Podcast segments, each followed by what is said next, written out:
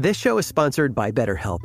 Every new year, we get obsessed with how to change ourselves instead of just expanding on what we're already doing right.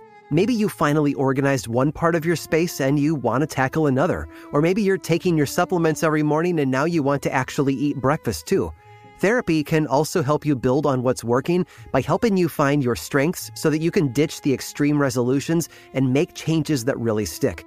I know firsthand how helpful it can be to learn positive coping skills and how to set boundaries. It empowers you to be the best version of yourself. Therapy isn't just for those who have experienced major trauma. If you're thinking of starting therapy, give BetterHelp a try. It's entirely online, designed to be convenient, flexible, and suited to your schedule. Just fill out a brief questionnaire to get matched with the licensed therapist and switch therapists anytime for no additional charge. Celebrate the progress that you've already made. Visit betterhelp.com slash curiosities today to get 10% off your first month. That's betterhelp, H-E-L-P dot com slash curiosities. Welcome to Aaron Mahnke's Cabinet of Curiosities, a production of iHeartRadio and Grim and Mild. Our world is full of the unexplainable. And if history is an open book, all of these amazing tales are right there on display, just waiting for us to explore. Welcome to the Cabinet of Curiosities.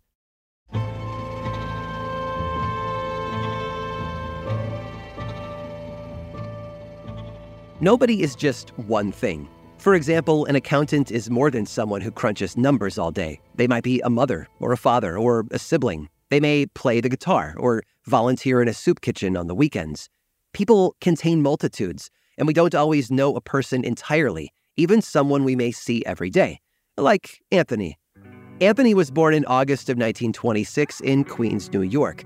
Unlike the Billy Joel song, it wasn't Anthony who worked in a grocery store, it was his father, an Italian immigrant who had come to the United States in 1906. His mother, Anna, was a seamstress born in the U.S. to parents from the Calabria region of Italy. Anthony grew up in poverty, but he found solace in music. He loved listening to singers like Judy Garland and Bing Crosby, and he even had a tap dancing uncle on the vaudeville circuit.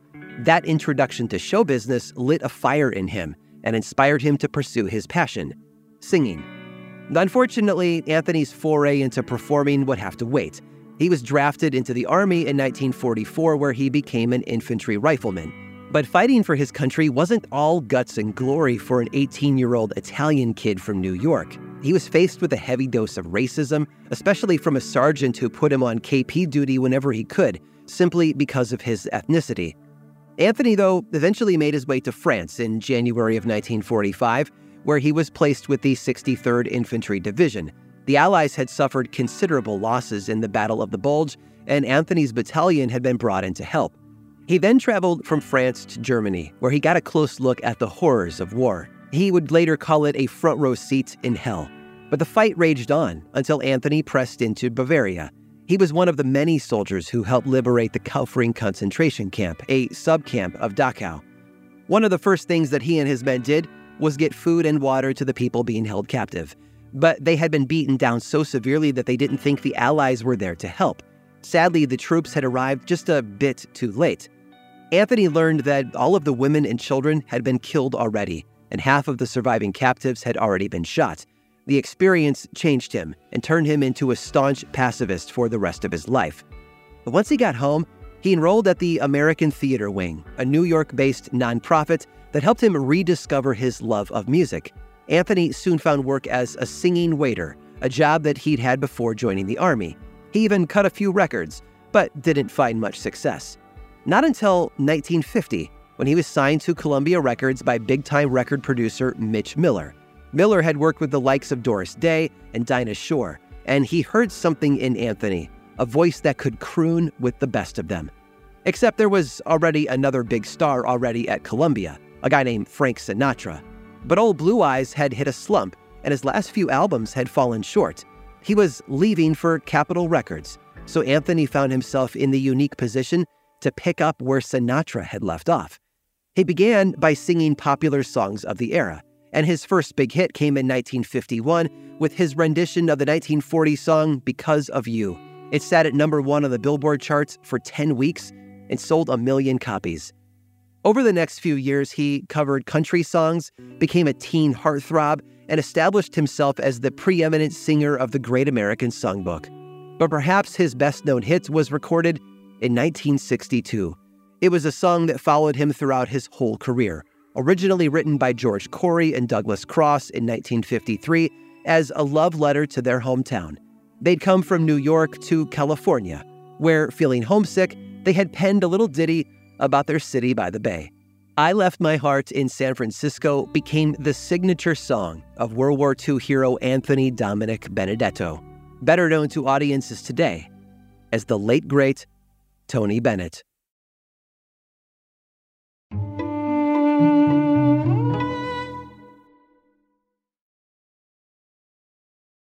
This episode is sponsored by Intuit. Here's a story for you. Once upon a time, a young woman was haunted by the ghosts of bad financial decisions, with credit card debt and an empty savings account looming over her every day. But When she tried to ignore these ghosts, they only grew bigger and scarier, and these ghosts of her bad financial decisions were stopping her from living her best life. So she decided to face them head on and take control of her finances with help from Intuit. Intuit helps you face your financial fears with confidence through products like TurboTax, Credit Karma, QuickBooks, and MailChimp. Whether you're trying to manage your money or trying to run a business, Intuit gives you the confidence to take control of your finances so you can live your best life. Intuit is the financial platform that helps everyday people prosper. Intuit has helped 100 million people live their best financial lives. Visit intuit.com, I N T U I T.com to start living yours. Let's get into it. Trinity School of Natural Health can help you be part of the fast growing health and wellness industry. With an education that empowers communities, Trinity grads can change lives by applying natural health principles and techniques in holistic practices or stores selling nourishing health products. Offering 19 online programs that fit your busy schedule, you'll get training to help turn your passion into a career. Enroll today at trinityschool.org. That's trinityschool.org.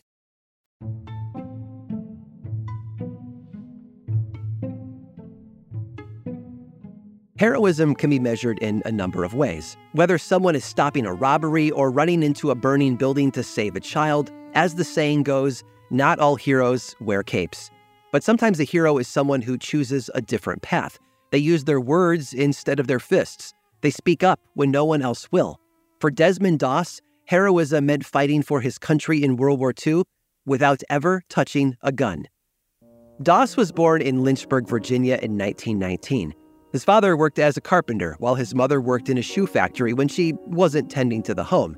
Desmond was raised as a Seventh day Adventist, a denomination of Christianity that observed the Sabbath on Saturday. But Doss took things a step further. He was also a vegetarian and a pacifist, refusing to turn to violence in any situation. He was working at a shipyard in Newport News, Virginia, when the attack on Pearl Harbor occurred. His job granted him the option to request a deferment rather than to serve. But something compelled him to do more. He didn't just want to sit out while others were off doing their part, so he enlisted with the Army. He had hoped that being a conscientious objector would be his ticket to a position as an Army combat medic. He had no interest in picking up a gun. Instead, he was made a rifleman with the 77th Infantry Division. But Doss was a firm believer in not killing any other living soul. He refused to carry a rifle, even when ordered to. One fellow soldier who saw him as a misfit and a coward threatened to make sure he didn't come back from the front lines alive. Others tried to have him court martialed, but nothing worked. Doss continued to serve while being bullied and beaten by the men in his platoon, and he never let it get to him during his entire military career. Then, in April of 1945, Doss and his battalion were summoned to Okinawa. Their mission was to ascend and capture a massive 400 foot tall cliff known as Hacksaw Ridge. They eventually reached the top, only to be faced with thousands of Japanese soldiers hiding in nearby caves, waiting for them.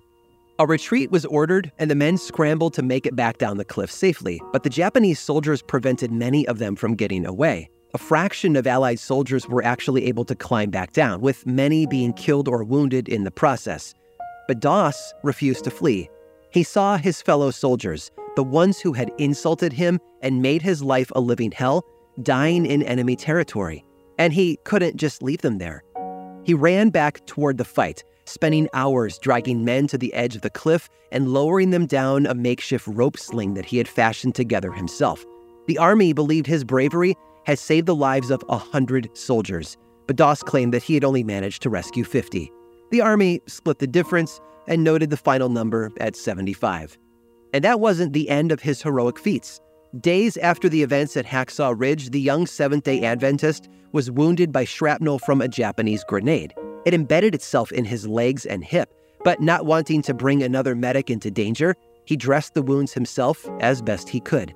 He then crawled to safety, only to find himself in a sniper's crosshairs. The bullet from the rifle shattered the bones in Doss's arm, but when several of his fellow soldiers tried to haul him away on a stretcher, he gave it up so that they could take another man who was in worse shape. Until the bitter end, Desmond Doss put others above himself. Surprisingly, despite his severe wounds, Doss survived the war. He received the Medal of Honor for his bravery and for saving the lives of dozens of men. He passed away in 2006 at the age of 87. Desmond Doss had demonstrated true heroism during World War II by picking up a bandage and a rope instead of a rifle.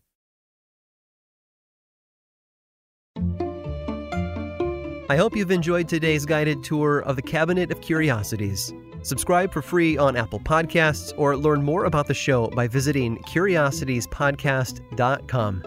This show was created by me, Aaron Mahnke, in partnership with How Stuff Works. I make another award winning show called Lore, which is a podcast, book series, and television show. And you can learn all about it over at theworldoflore.com.